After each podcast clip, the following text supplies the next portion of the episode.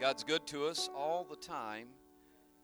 So let's be good to Him this morning in our praise and worship, honor and glory to the King of all kings. We greet you this morning in the name of Jesus, which is the name of the King of all kings and the Lord of all lords. One more time, could we lift our voice unto the Lord? Could we lift our hands, lift our hearts? Whatever you need to do to acknowledge Him as your sovereign Lord. We love you today. Is he worthy of your praise? Come on, think about who you belong to this morning. His presence in your life, what a difference He's made. Father, we love you today. We're thankful. Grace is made available, mercy renewed every morning. We thank you, Lord God, for the day you've made. Lift our praise and worship unto the King today. We honor you, asking your blessings, anointing in the name of Jesus. Amen. You may be seated this morning. Thank you so greatly for being a part of Spirit and Truth Worship Center's praise and worship and uh, ministry on Sunday morning. We are very, very thankful and honored that uh, you've been a part of this family and come in. Uh, this morning, I want to change uh, our, our, our service up just a little bit on, on how we're ministering or what we're ministering on Sunday mornings. We have been in a discipleship class for quite some time, and I feel the Lord's laid something different on my heart this morning than, than just the where we've been in the series. And, and God's God's good all the time, right? Knows what ne- what we need every day. Uh, young people, y'all ready for class? Y'all are dismissed in Jesus' name. God bless you.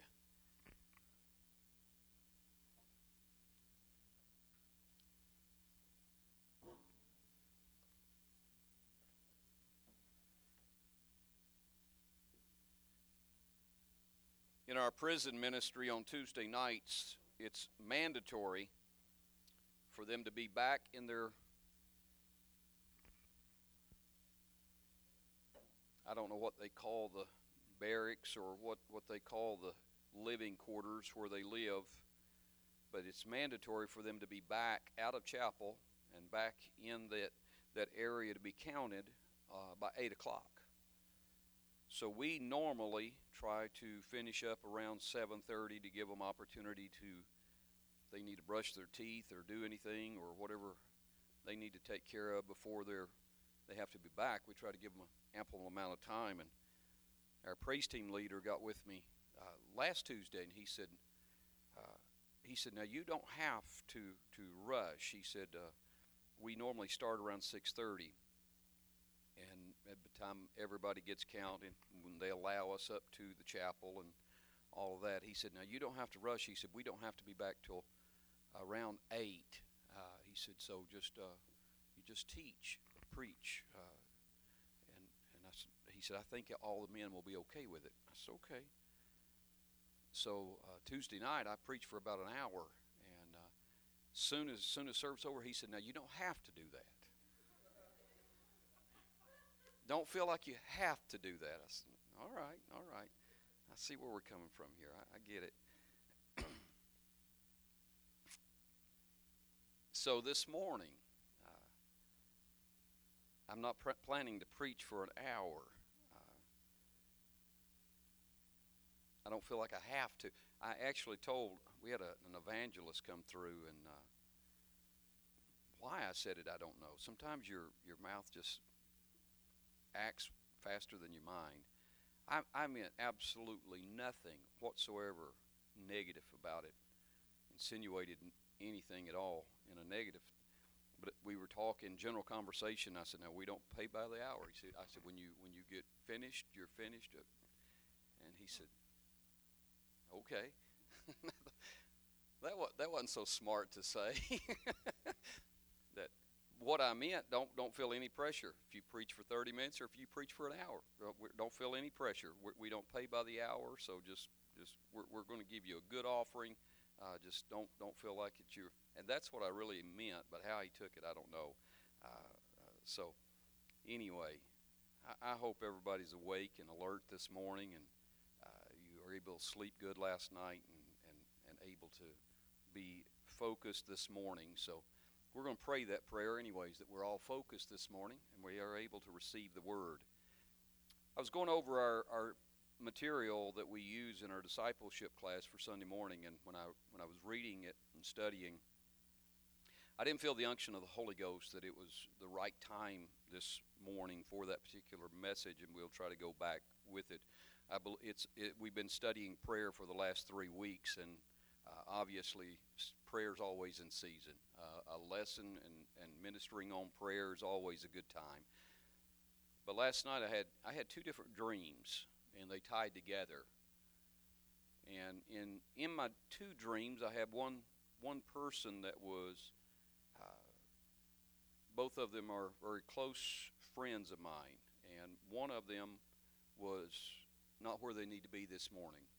That individual is not where they need to be. In fact, they would they would listen. I would help them get where they need to be. But uh, in my dream, this particular individual wanted to get closer. They came to me and said, "I want to do this. I want to have this taken care of, and and I, I'm wanting to move toward toward my relationship with God." And in the other one, uh, the individual was what everybody would say is in the will of God today.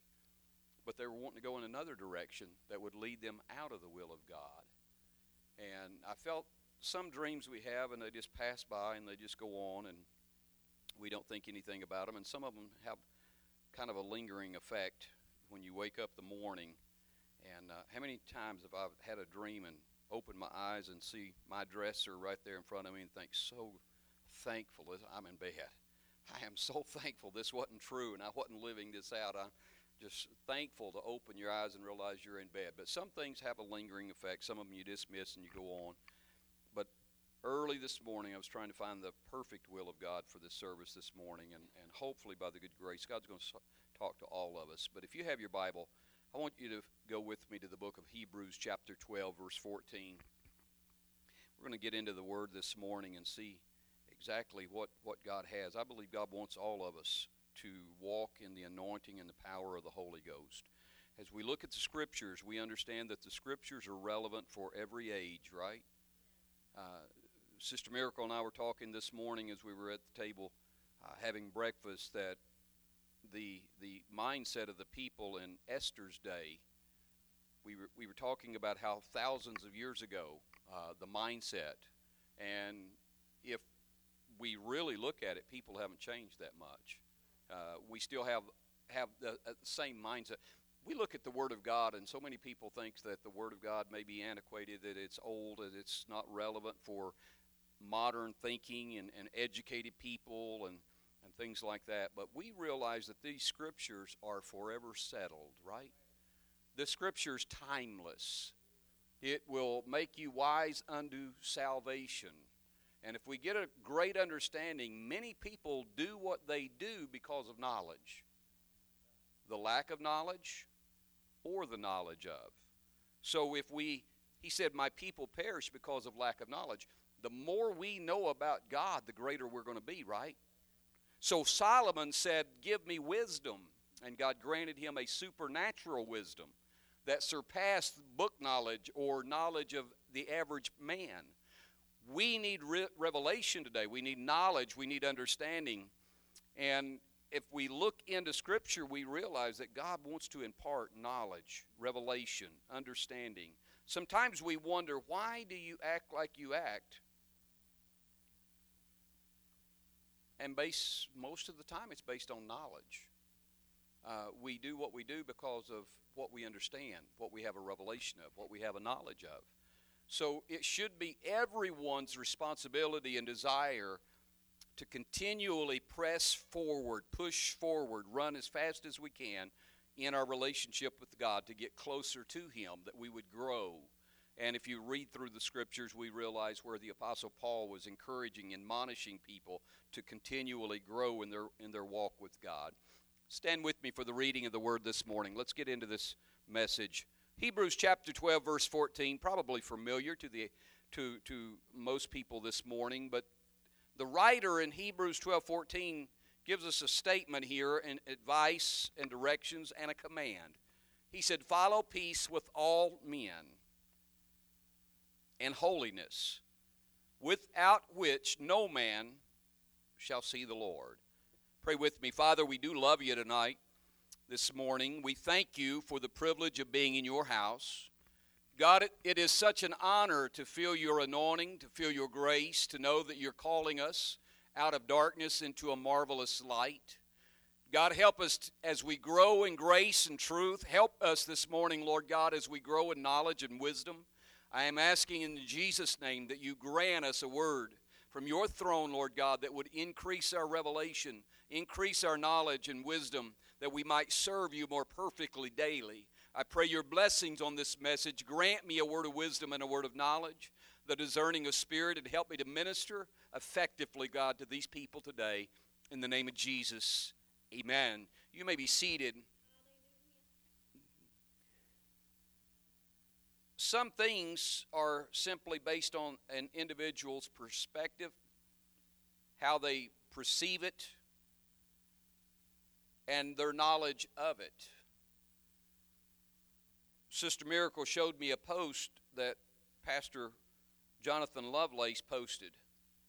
And if you know Brother Lovelace, you realize that he's into, he'll buy a car and tinker with it and clean it up and repair it if it has minor damage, and he'll resell it. And that's kind of a little bump in income, I guess, that he has. And to my knowledge, he's very good at it. He actually pastors and he coaches and he works for Thomas Walker High School and different things. So got a lot going on, but he made the statement in his post that he had saw a Toyota truck for sale in Tanner, Kentucky. Is that right? Tanner, Kentucky. I am not. I'm, I've grown up in Kentucky. I'm not sure where Tanner is. But he said before he goes and looks at the vehicle, he tries to ask the important questions. He said, How's the body of the truck? Any hail damage? Perfect. Is there rust on the body or the frame? Perfect. Actual miles? Actual miles. Is the title a clean title? Has it got has it ever been wrecked? Perfect. All the things that he would ask this lady, she was it was an elderly lady, Actual miles are very low for the model of the truck. Everything's perfect. Everything he would ask, perfect. He said, Where's Tanner, Kentucky? She said, Close to Pineville.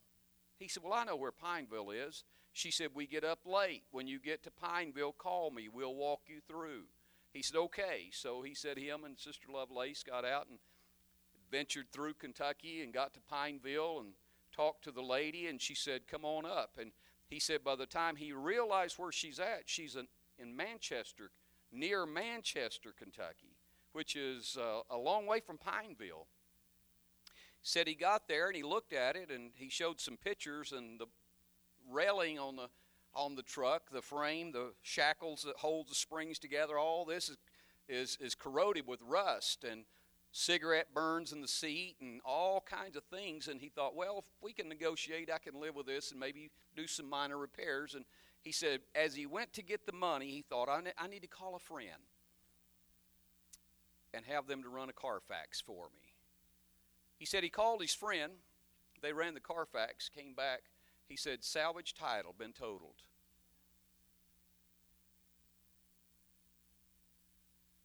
What's your opinion of this truck? Perfect. What's your opinion of this truck? A total. Right? Some things are about perspective. Now, some things are just out and out lies. Some things are about perspective, it's about knowledge. Right? It's about an understanding. So when we look into Scripture, we understand two people can have a view of something and one be wrong, both be wrong. One be wrong, one be right. But when we look at the Word of God, we understand the Word of God's perfect. My, perspective, my, my perception of it, my understanding of it, my revelation of it might be off a little bit. But what I've come to realize in the Word of God is the Word of God trumps everything. Papa's tradition, it, it trumps all denomination, church affiliation, organizational affiliation, It trumps all of that. The Word of God is perfect, it's forever settled in heaven. It's an absolute, infallible. We look in here, and this is such a a statement that the writer in Hebrews 12 14 made. He said, Follow peace with all men and holiness. And we could live with that. But here's what I want us to understand the importance of this. He said, Without which no man shall see the Lord. Now that, that carries a lot of weight. That should be a topic, that should be a subject. Peace and holiness should be something that we consider, it should be something we teach. He said, Follow this. Without it, you cannot see God. With it, you will live with God forever, right? So, this scripture suggests a question which demands the attention of all professing Christians. This is something, a topic, a subject that we need to consider every day and think about this every day. I'm asking you this morning, in your, in, your in your perception of yourself, in your opinion of yourself, are you holy? Your view, based on Scripture, not comparing ourselves among ourselves. I'm asking the question Are you holy? Will you see God?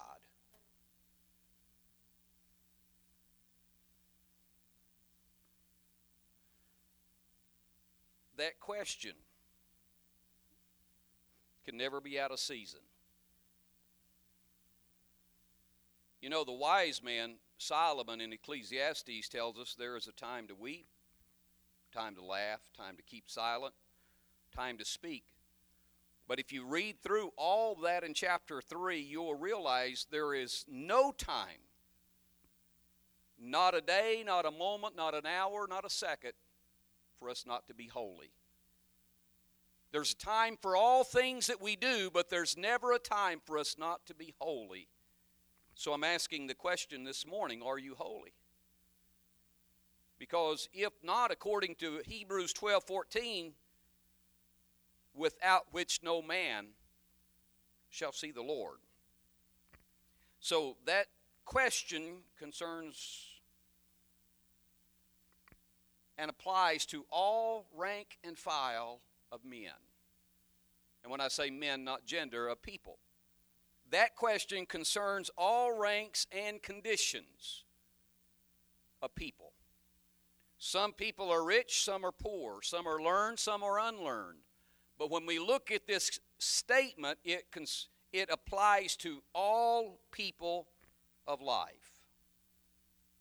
There is not a rank, there is not a condition, there is not a people, there is not a person that this scripture that we open with from 1214 in the book of Hebrews that it does not apply to. So, as we get in here, what is holiness? As we look at this, its nature, its hindrances, its difficulties, its roots. I'm not going to get through with this message this morning in its entirety, but I want to I want to just Feel after the anointing of the Holy Ghost this morning and, and find the mind of God and the will of God for our service this day. We're looking at a scripture that tags on heaven or hell in it. Y'all with me? If it says, without which no man shall see the, God, see the Lord, then that's a heaven or hell issue in my book. That's my opinion, right? If he said, You must be born again of water and of spirit, or you shall not enter in or see in, that to me, that seems to be a heaven or hell issue. We need to make great concerns in our educating ourselves, studying, praying, seeking God, and saying, God, I need a revelation. What is this? How do I obtain it? How do I live it? How do I how do I make it my life?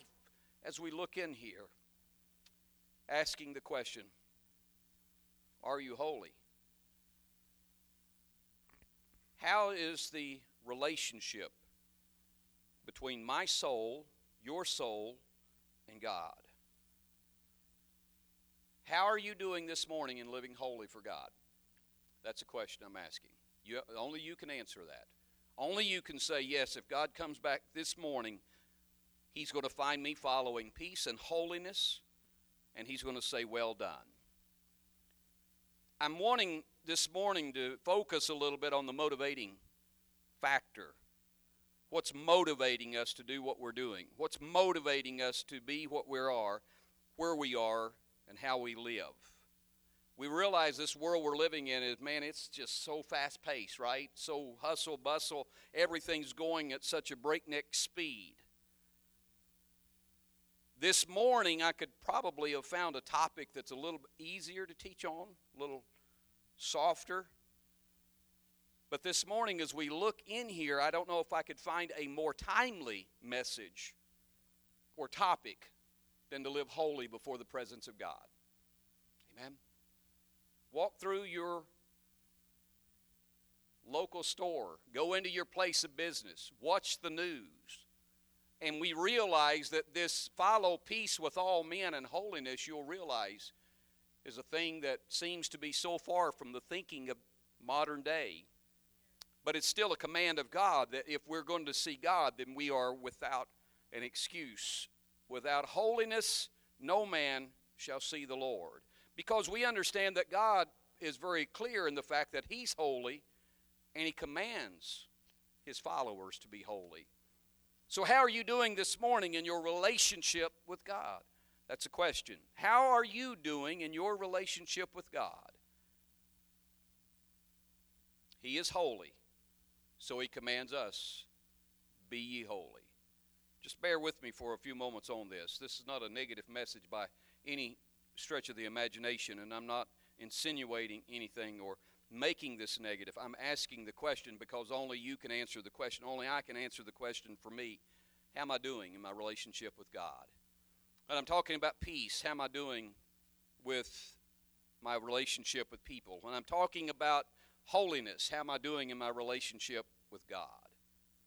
How am I doing in my prayer time? How am I doing right now? How well am I doing in repenting? When I need something out of my life and I realize I'm not where I need to be in my walk with God, or how am I doing in approaching God and saying, God, forgive me? Because the scripture is very clear if I confess my sins, He's faithful to forgive me. Amen? Ain't that a good thing? that His mercy is new every morning, His grace is in abundance. Where sin abounds, grace does much more. He's making all provisions for me to make heaven my home. But His command is still for me to be holy.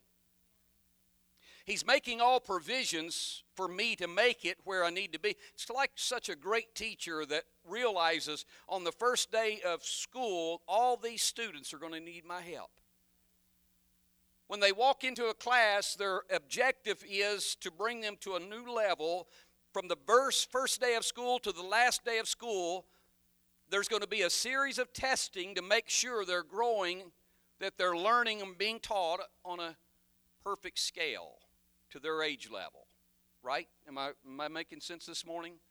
So, the objective of the teacher is to be there to assist them, help them, teach them to get them where they need to be. So, when they walk into that next year of school, into a new grade, that they're going to be prepared and well ready for that. Can I tell you today, this is a testing ground. This is a proving time. This is a teaching time. This is a time for God to come along and say, You cannot get there without me. Without me, you can do nothing. But He's here to help us, teach us, aid us, and perfect us by His Holy Ghost Spirit, by His holy anointing upon our life to get us where we need to be so that whenever we meet Him, He'll say, Well done, and we're able to walk into our new home.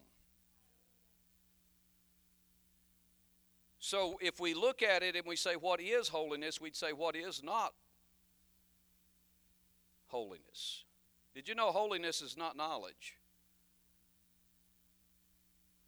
Solomon was the wisest man that lived, right? He had a supernatural knowledge, but he also had so many wives and concubines that he ended up serving and worshiping and offering sacrifice to false gods. So, because someone has knowledge, does not necessarily make them holy. Do you know holiness is not about a great profession a faith or a position. You know, a pastor could be a pastor and profess to be a Christian, but that doesn't make him holy, as well as a saint. Did you know Judas Iscariot had a position? He was one of the apostles. He had a position and he had a profession. he was one of the apostles, but he wasn't holy. In fact, at the end, the Bible says that Satan entered into his heart, into his life, and he took his own life. We understand that being zealous or having many things to do and busy, being very busy in a church or in a religion is not holiness. The Pharisees, they were very busy, they were very zealous about religion, but they weren't holy. Having good morals and, and outward respectability among men is not necessarily holiness because we look through the scriptures and we understand many people have lived that. We look at the young ruler and probably respected by very many people. He was a ruler, very rich man, and probably many people looked up to him. And he, and he was he said, "I've kept these commandments," but he wasn't holy. He wasn't where he needed to be. Just giving you a few thoughts of what people sometimes mistaken holiness for.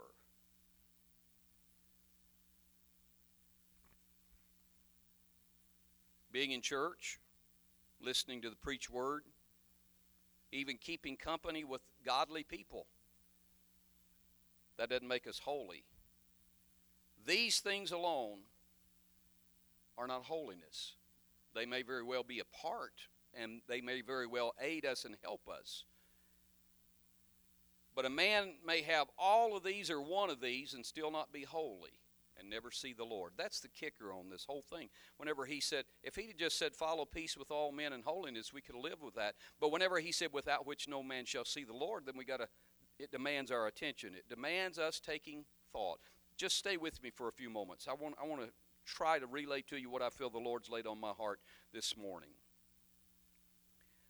Here's a statement that I read from, from, a, from an individual. He said, Holiness is the habit of being of one mind with God according as how we find his mind discerned in Scripture, it is the habit of agreeing in God's judgment, hating what he hates, loving what he loves, measuring everything in this world by the standard of his word. He who most entirely agrees with God, he is the most holy man. So the more I know about God and the more of the scripture that I can apply to my life and say, God, let me measure up to your scripture more and more every day, the more holy we're going to get, or the closer we're going to get, and we're going to get more of Him, which makes us more holy. We cannot be holy without God. Can we just get an agreement with that? There is no way our human ability has can get us where we need to be. We've got to have a relationship with God be holy. We've got to have a supernatural move from God to be holy. A holy person will endeavor to shun all appearance of evil, every known sin, and to keep every known commandment. We are willing and striving for excellence in everything that we do in our relationship with God. Here's what the Apostle Paul wrote in Romans chapter 7. He said, For I delight in the law of God after the inward man. Romans 7 22. For I delight in the law of God after the inward man. The psalmist wrote it this way in 119, verse 127 and 128. He said, Therefore I love the commandments above gold. Asking you this morning, How are you doing in the Word of God? How are you doing in seeking God in worship? How are you doing in your prayer time? How are you doing in your repenting time? The Bible says a righteous man will fall, right? So we make mistakes and we come short and we realize our mistakes and we realize how off track we are and we are quick to repent. He said, The righteous man will fall, but he will get back up. Getting back up in repentance, getting back up and making things right. How are you doing in your walk with God and repenting? Are you quick to feel that sting of sin and say, God, forgive me? God, cleanse me. God, help me. And having a willingness based on Scripture to say, I'm going to go forward. How are you doing in the commands of being baptized in the name of Jesus Christ for the remission of your sins? How are you doing? Amen. Based on your revelation, understanding, and knowledge of God, how are we doing in being covered by the blood of Jesus Christ to wash away all the sin in our life? How are we doing on pursuing and receiving and being filled with the Holy Ghost. Not just one time, but how are we doing in a refreshing and renewing of the Holy Ghost? Evidence was speaking in other tongues. How are we doing in our relationship with God? Is it moving us forward? Is it moving us closer to Him to get a greater revelation, to get a greater understanding that we're resembling Him more than we resemble the world? That we're coming closer to His command to say, God, this stings right now. God, this command right here, it hurts right now, but help me in my situation because I cannot attain this. I cannot achieve this. I cannot live up to this without your help. And as I said a moment ago, as they walk into that classroom on day one, they're not going to get it. They got to have a good teacher that's going to come alongside them and say, I want to help you. And in their mind, it's melting. In their mind, they're, they're wanting to scream and cry and run out of class and say, I, I don't want to go back. But with the good teacher, that teacher's going to help them. And when they get to where they can understand it and understand the concept and understand the reason and understand the whys and understand how this adds up to this and this adds up to that and this plus this and plus this and plus this all equals this. When they get a concept of it and get a revelation of it, all of a sudden it's there's a beauty in it. That's what God's wanting to do for you and I today. Because there's some scriptures that we read across and we say we'll never get it. We'll never obtain it. We'll never live up to it. But he's saying, let me let me show you this scripture over here, and you add this one to this one, and this one to this one, and this one to over here to this one, and all of a sudden there's a beauty and holiness. All of a sudden we understand why he commands us. All of a sudden we understand why Isaiah said, Woe is me, when he got a glimpse into the throne room, when he got a glimpse at what's going on, and how the people would bow down when the when the presence of God would come, how they worship worship, how David instituted 24 hours of worship and praise. Never let there be a silence if there's praise in heaven, if there's worship in heaven, if the angels are crying, Holy, holy, holy, Lord God. Why would there not be presence of people today crying, Holy, holy, holy? And David, a man after God's own heart, said, I'm going to institute 24 hour, seven day a week worship. And it became beautiful. David said, I'm not going to live in a house and my God live in a tent. I'm going to build him a temple. And God said, David, you're disqualified. Right? And that's where David could have very easily got, got an attitude and said, forget it. He said, I couldn't, I couldn't do it, so we're going to build onto my house. Got all these riches, all this money, I'm just going to build onto my house. But what he did, he said, I'm going to prepare with all my might. I'm going to prepare with everything within me because the, the need for the house to be built is still there. So I'm going to prepare for my son, and he's going to build the house. Just trying to give us an understanding. Notice the psalmist said, Therefore I love thy commandments above gold. How you doing in tithing? Do you love his commands better than gold? Yea, above fine gold. Therefore I esteem all thy precepts concerning all things to be right. When I add it all up from Revelation to Genesis, from Genesis to Revelation, when I add all these things together, therefore I esteem all thy precepts concerning all things, they're right. And I hate every false way. So a holy person will strive to be like our Lord Jesus Christ, right? He will not only live the life of faith in Him and draw from Him all his daily peace and strength, but he also labor to have the mind that was in Christ to be conformed in his image.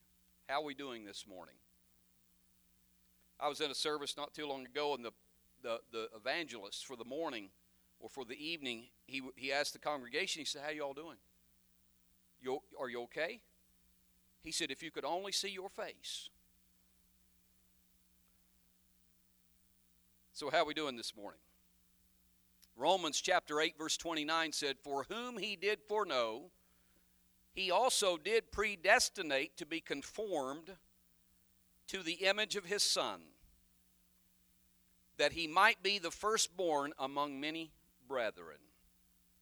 I'm asking you this morning are we allowing the Word of God to remold us in the image of Christ? Is my attitude that I used to have 38 years ago still my attitude today?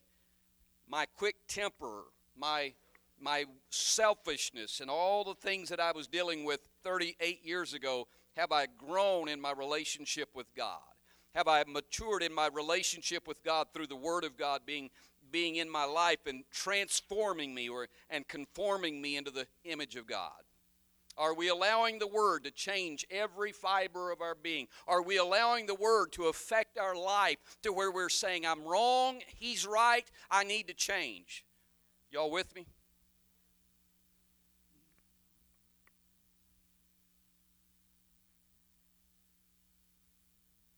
Where do we run to when we need information? Good, bad question in this, this generation. I don't know how many times Google gets tired of me asking questions, but I ask a lot. But beyond Google, are we going to the Word of God when we need real advice? You know, Google's a wealth of information concerning the Word of God, too, don't you? I've had people call me, Pastor, where's the scripture? I said, hmm, hey, Google. oh, it's in Psalms 147. Man, you are so wise. You got it. Heard someone preach the other day, they said that Orpah, Orpah was the mother of Goliath. And I thought, hmm, I need to research that for myself. I don't take things at face value all the time, so I, I just needed to look. I said, hey, Google, who was the mother of Goliath? According to historians, Orpah was the mother of Goliath. I thought, okay. Out of two mouths, let everything be established we look in here and we realize that God's saying, You can't do this on your own. have we come to that conclusion yet? Amen. Have, have we come to this conclusion yet? Because if we compare ourselves among ourselves, what, what does the Bible say? We're unwise. We're unwise. We've got people in here that sometimes we just want to sit down beside of and just let that anointing fall off of them onto us, I guess and we think, how could I ever get to where they are? How can I get to We've got people in here that were that have been serving the Lord for for so many years and we think, how am I ever going to get to the Did you know you can't do it by yourself? Here's the beauty of this. God's God does not expect you to do it. You say, Pastor, this this holy this holy this word holy almost has become a four-letter word. Right? How, how are we ever going to acquire it? How are we ever going to live up to it? We can't without the help of God. And that's the beauty. He doesn't expect us to. He wants to help us, He wants to teach us. Did you know the Holy Ghost? The Bible says the Holy Ghost will lead you into all truth. So it gives us understanding and wisdom and knowledge. He said, For whom he did foreknow, he also did predestinate to be conformed to the image of his Son, that he might be the firstborn among the brethren. My question is if we're allowing the Holy Ghost to change our life and we're allowing the Holy Ghost to, to change every fiber of our being, let, let me ask you this. If, if God is transforming, how am I doing on loving people? How am I doing with the business of loving people? How are you doing in your love for people. He's transforming us. How are you doing in forgiving people? Amen.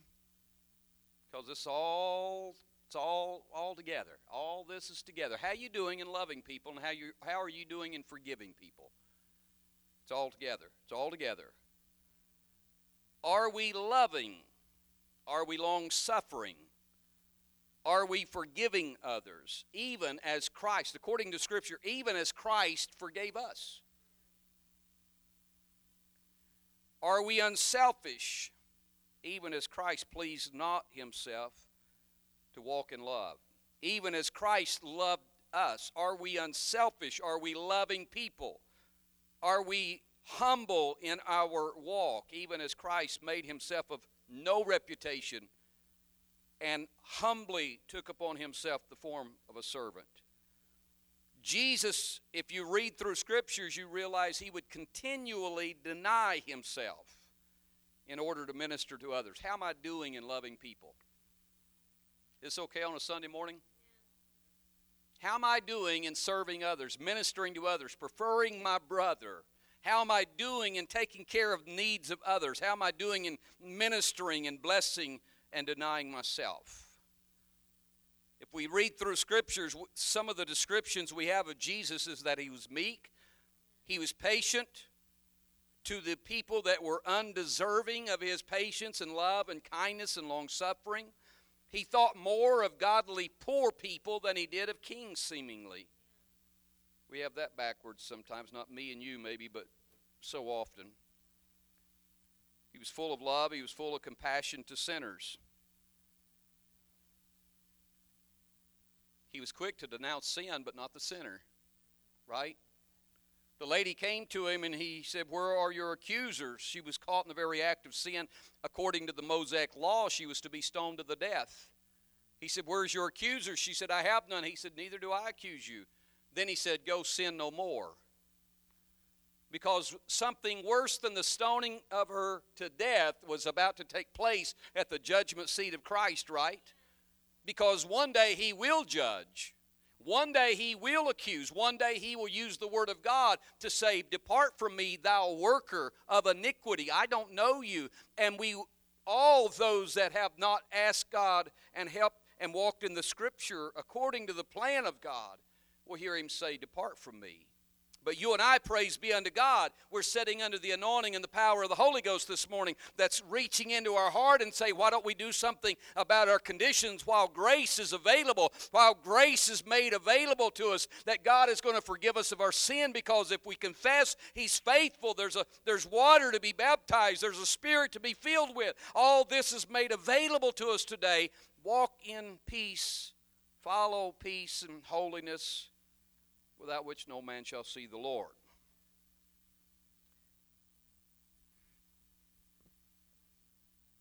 How are we doing in our relationship with God? How are we doing in a separated life from worldly people? How are we doing in our prayer time?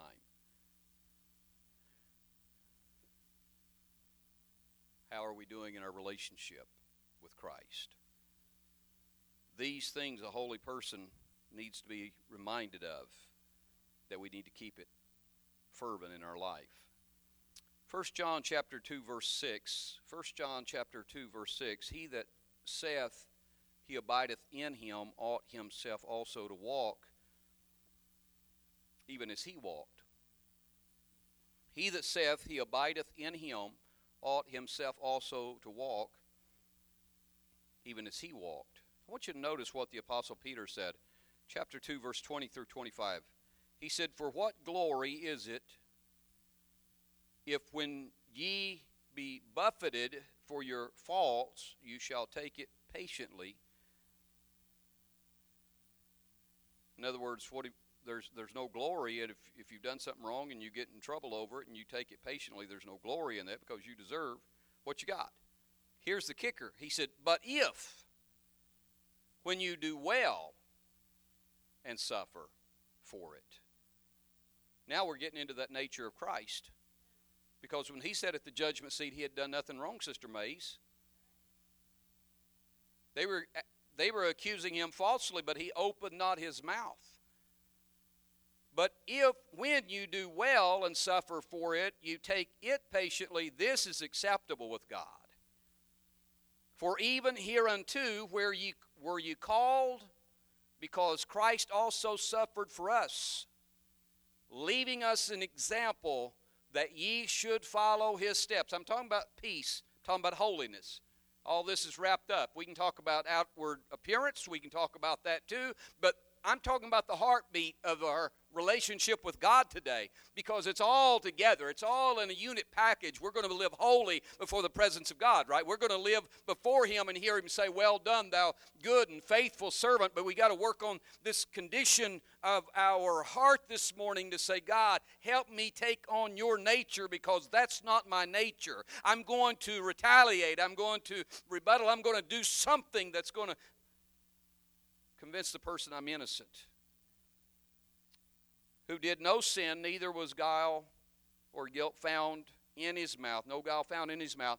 Who, when he was reviled, reviled not again. When he suffered, he threatened not, but committed himself to the, him that judgeth righteously. Verse 24 Who his own self bare, our sins in his own body on the tree, that we, being dead to sin, should live unto righteousness by whose stripes you are healed. Verse 25 For you, or for ye were as sheep going astray, but are now returned unto the shepherd, bishop of your soul. Could we agree today that everything God did and is doing is about love? Can we agree to that? Everything God did for me and is doing today, every time I think about the cross. Did you know that when, when Christ was beaten, he was whipped, he was crowned with thorns, all these things took place. They beat him, some say beyond recognition, just battered his body. So tired, so worn. When he picked the cross up to carry it, that was the mandate. You got to carry your own cross. He was carrying the cross and he fell under the pressure, under the weight. Could not carry it. He was his, physically, humanly, he was so weak he could not carry the cross. And someone had to come along and aid him in carrying the cross. Remember that story? Could we, could we take into consideration this morning everything he did was motivated by love?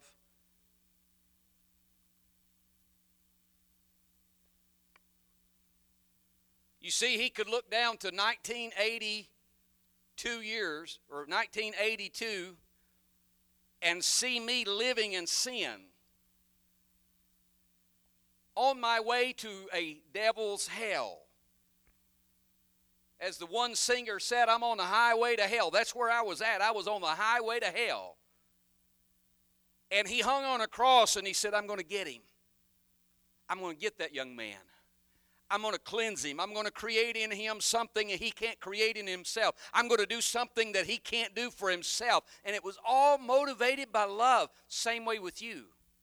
He saw you while you were yet a sinner and he loved you. Is that what Scripture says? He loved us while we were yet sinners. But yet we sit in the sanctuary this morning, cleansed, washed, sanctified, justified, waiting for the day we hear him say, Well done. Motivated by love. All of it was motivated by love. He loves me. All the time since 1983 and 84, when I fall and I come short and I fail God and miserably fail God, He's waiting for me to say, God, forgive me, so He can forgive me. Pick me back up and help me through my day. We look and we find where Peter said he's the shepherd and bishop of your soul. What mo- motivates you today to be in church?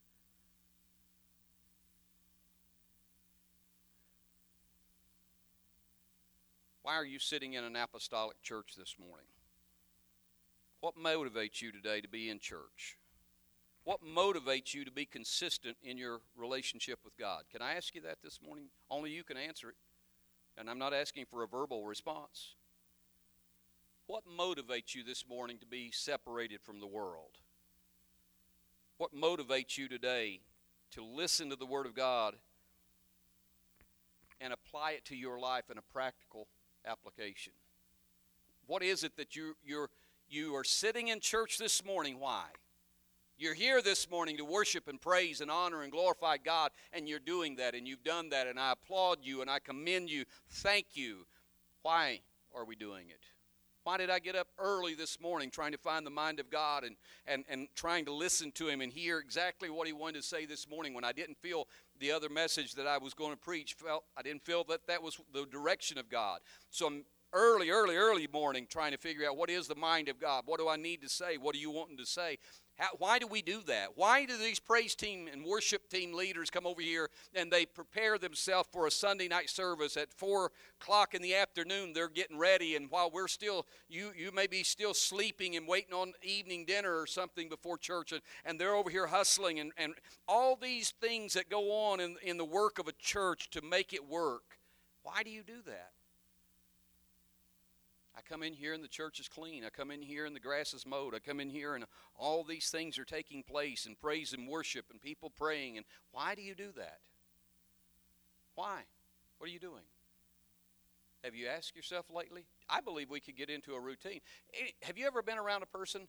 They wake up on a Monday morning and they say, I hate this job. But they go to work. I've been really, really, really blessed in my life. I don't know of any jobs that I said I hate. Some jobs I was glad I'm away from. Not hate. Have you, have you, have you been around the person? I hate this job, but they go do the job. The next Monday, they go do the job. Why? Why do you do that? What motivates you? Here, here's what I'm thinking. Brother Mays, I don't want to get into a relationship with God, and I do it every Sunday morning, but I hate it.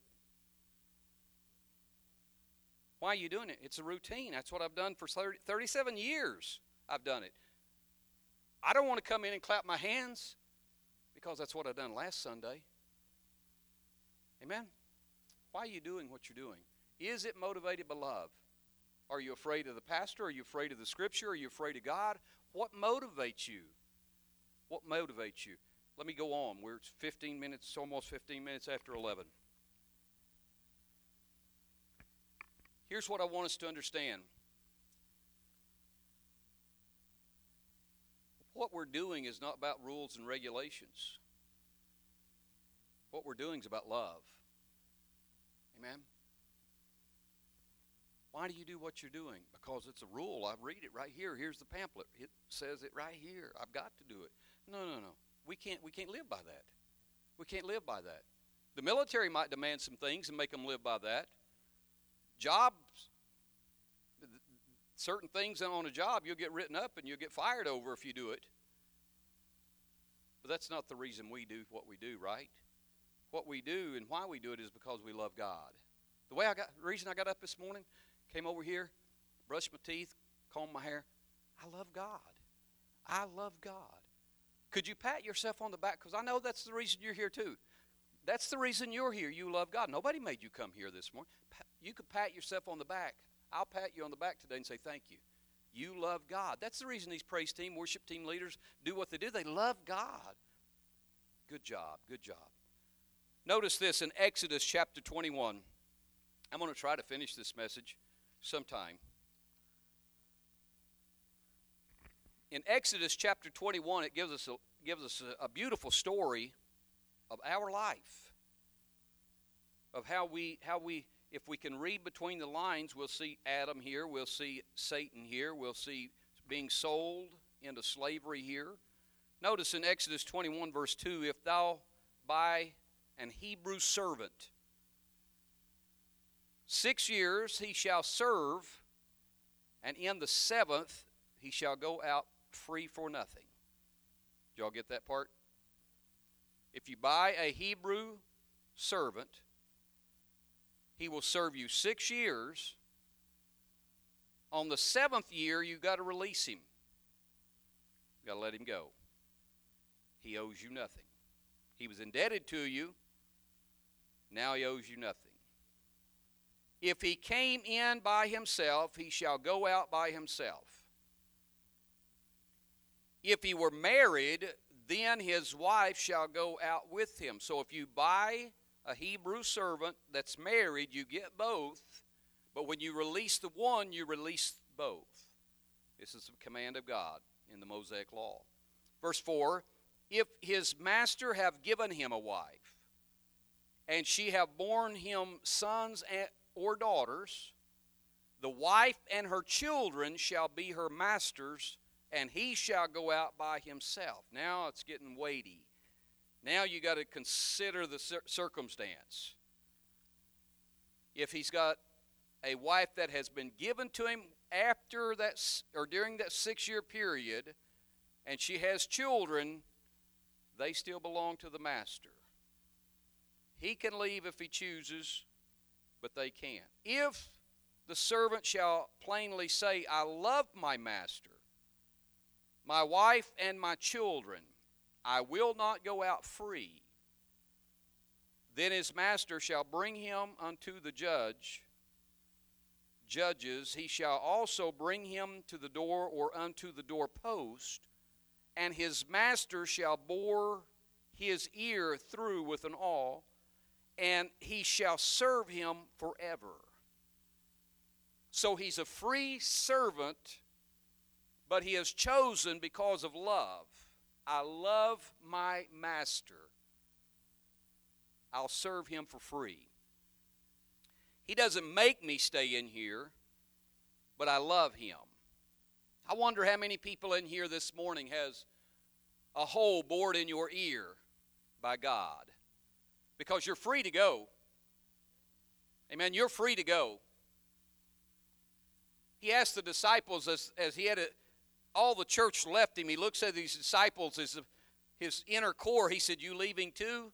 They said, You have the words of life. Where, we, where are we going to go? You, you've got what we need. Where are we going to go? So I'm asking you this morning I know you're in here because you love God. Nobody made you come.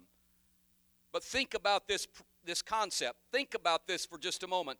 What we're doing this morning, is it because of love?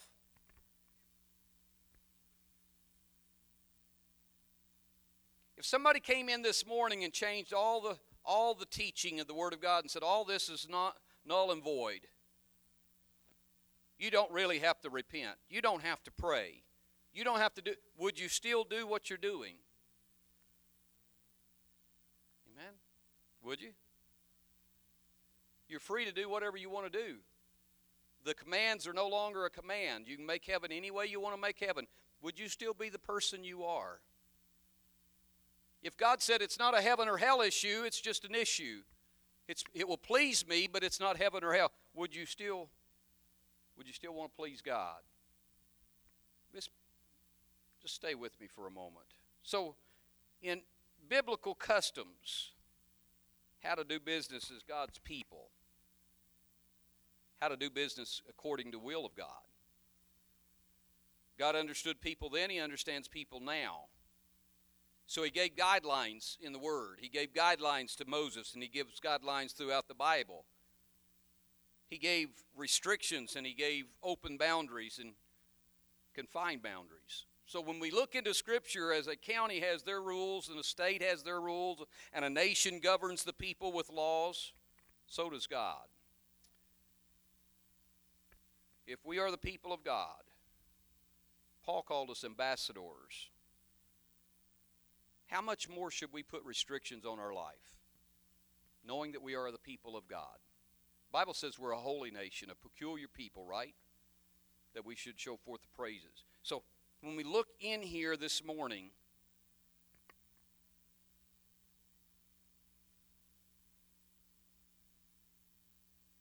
what motivates you today to be who you are?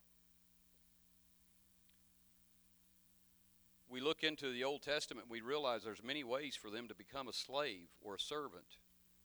But if you will notice something, it mainly and primarily focused on the poor. Y'all realize that? Let me give you a couple examples. Extreme poverty. In Leviticus 25 39, it says, If thy brother be waxen poor and be sold unto thee. A father could sell his children Exodus 21 7. If you're in great debt and can't pay it, my husband is dead, the creditor is come to take unto him my two sons to be bondmen. 2 Kings 4 1. If you stole and couldn't pay the debt back, if ye have nothing, then he shall be sold for his theft. Exodus 22. If you're taken prisoner of war, a Hebrew slave or servant who had been reason, ransomed from a Gentile. Different ways to become a, a servant. So I want us to weigh in the balance. I'm going to hurry on and I'm going to finish up. I want us to weigh in the balance, trying to carry all the things that we're trying to carry a heavy debt, a heavy load. Focused on the poor, primarily, is the way they became a servant. If we look into Scripture, we realize that that's what Satan has done. He purchased us, he bought us, if you will, because the soul that sinneth it shall surely die. And when Adam sinned, he turned his every right over to Satan, and Satan owns us. 37 years ago, approximately 37 years ago, I was broke, completely broke. I owed an absolute debt I could not pay. I couldn't file bankruptcy and get out of it. I couldn't go to a bank or financial institution and borrow to pay this debt because it, the debt wasn't to a bank, the debt wasn't to a person, the debt was to God. I'd wronged him, I'd sinned. The Word of God con- condemned me. The Word of God said, You're on your way to punishment. You're a slave to Satan, you're a slave to the world. You'll never pay this debt. But here's the beauty of it Jesus Christ said, I'm going to pay that debt for you. He asked the question to a group of people. He said, This one owed a certain amount, and this one owed a much greater debt. He said, Who do you think would appreciate, who do you think would love the most? They said, The one that had been forgiven the most. So I'm asking you this morning, how much has God forgiven you?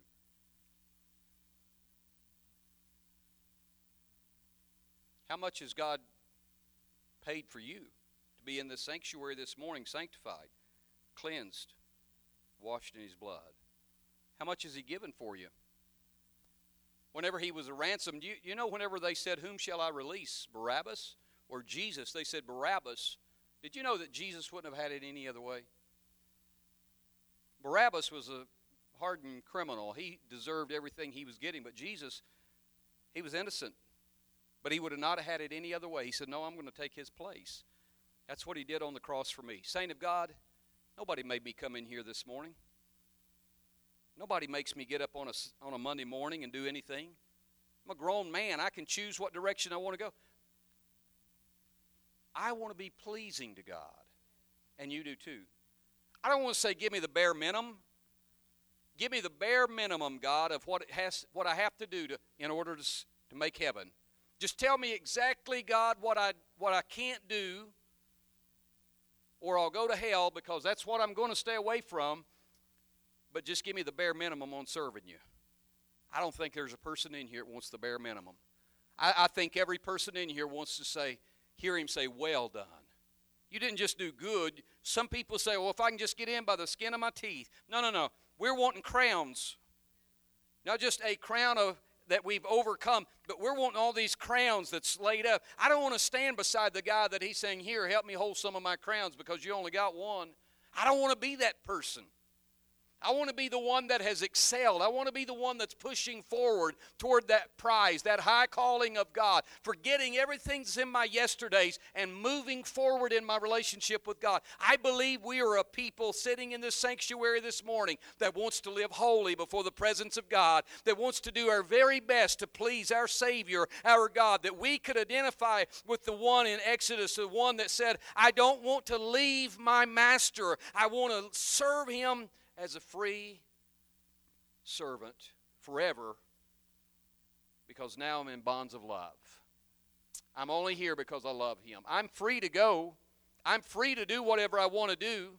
So this morning, when you get up and you, you got up and you you came, in, came into the house of God, what motivated you? Here's what the apostle said in 1 Corinthians 7, verse 23. He said, You are bought with a price.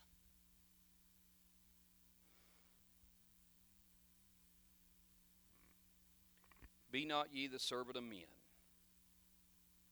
I became his property, Brother Rimmel. I lost my freedom. Is that all right? I lost my freedom. I have to live by his guidelines. You see, the, the servant that walks, that would, was able to walk away, but he said, I'm going to serve you because of love.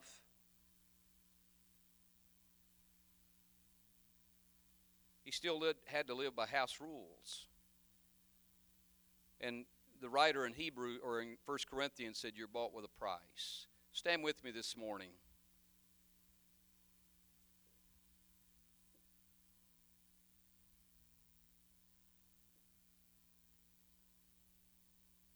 That seventh year was a year of celebration. It was a year of jubilee. It was a year to, to say, Thank you, I am now free. Let me ask you the question this morning. I've asked you a lot of questions this morning. I've tried to keep it in front of you. When the load is lifted, the life is in order. My wife's in here. My daughters are in here.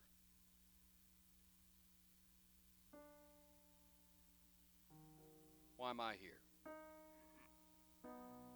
Is it because of my circle of friends that are here? Is it a habit? Is it a routine?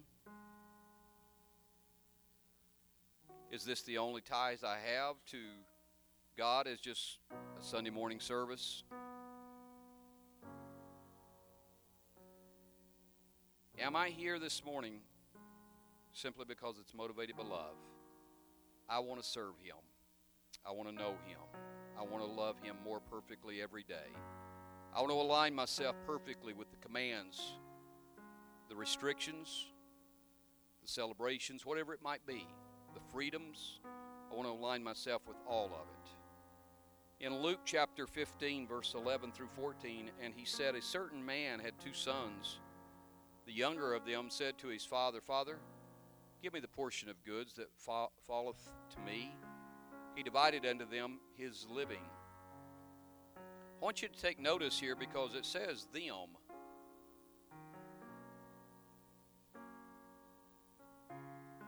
So it wasn't just the one that got his inheritance and out the door he goes and the others waiting.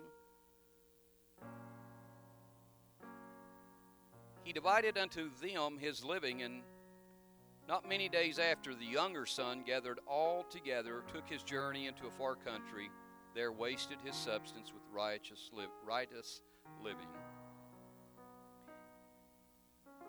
And when he had spent all, there arose a mighty famine in the land, and he began to be in want. Both had the opportunity to leave, but one chose to stay with his father. What's motivating you today to be apostolic? What's motivating you this morning to be at Spirit and Truth Worship Center? What's going to motivate you this afternoon to be where you're going to be? What motivates you tomorrow to live the way you live? What motivates you on Wednesdays? It's a question. You have to answer it for yourself. What motivated Jesus to go to a cross for me was his love. What motivated Jesus to take a crown of thorns for me was his love. What motivated him to take the whips on his body was love. What motivated him to robe himself in flesh and give his blood that I might have life and have it with an abundance? It was all about love. Then said Jesus to the twelve, Will you also go away? This morning I'm pleading with you in the name of Jesus. Last year we had people that weighed everything in the balance, and some of them decided to exit the scene. I talk with them time to time with text message or whatever, and I'm busy and I plan to come back. But what about you? What about me? What's this year hold for me? Sister West said, first Easter service she'd missed in 30 years, maybe? Wow. That's impressive. That's impressive. And she'd have been here for that one had it not been for a situation that was out of her control with sickness. But what motivates you to be here? What motivates you to be who you are? If it's anything other than love, I'm pleading with you this morning in Jesus' name. Ask God to help you. Ask God to help you. That you do everything you do because you love Him. Amen. That you're doing everything in your power to grow in your relationship with God because you love Him. Because that's the reason He takes care of this old boy. You, if you know me, you realize you got to love me if you're going to put up with me. And that's what God does. He loves me. He loves you. Why don't you come this morning and let's let's give some of that love back to him. Let's be thankful that he's given us this opportunity. He said, "Follow peace with all men and holiness, or you'll not see the Lord." But he's asked us to do something we can't do on our own because we can't be holy without him. So it demands our attention. It demands us to come to him and ask for help. Without him, we can do nothing. But with him, all things are possible. Come on, let's pray this morning, Saint of God. I, I hope by the good grace of God that He's speaking to your heart as He spoke to mine this morning. I've got to do what I'm doing because I love Him, not because of a rule, regulation, not because of somebody else, not because of my spouse, not because of my children. I'm just simply doing it because I love God. I'm doing it because He loved me first. God, will you help us love you properly this morning? In Jesus' name, will you give us the strength we need to walk in your anointing and power and authority? Will you give us everything we need, God, that we love you properly, that we are motivated by love, and that's the determining factor of what we're doing and why we're doing it. We love you this morning. Get a hold of our hearts this morning. God, help us to be quick to repent. God, help us to be quick to love and forgive. God, help us to be able to honor you in every day of our life, every day's walk. Help us as an ambassador, represent the King of all kings, God, holy before the people. Let's pray this morning, saying, as our musicians lead us, let's ask God's help this morning in doing what He's called us to do, being what He's called us to be in Jesus' name.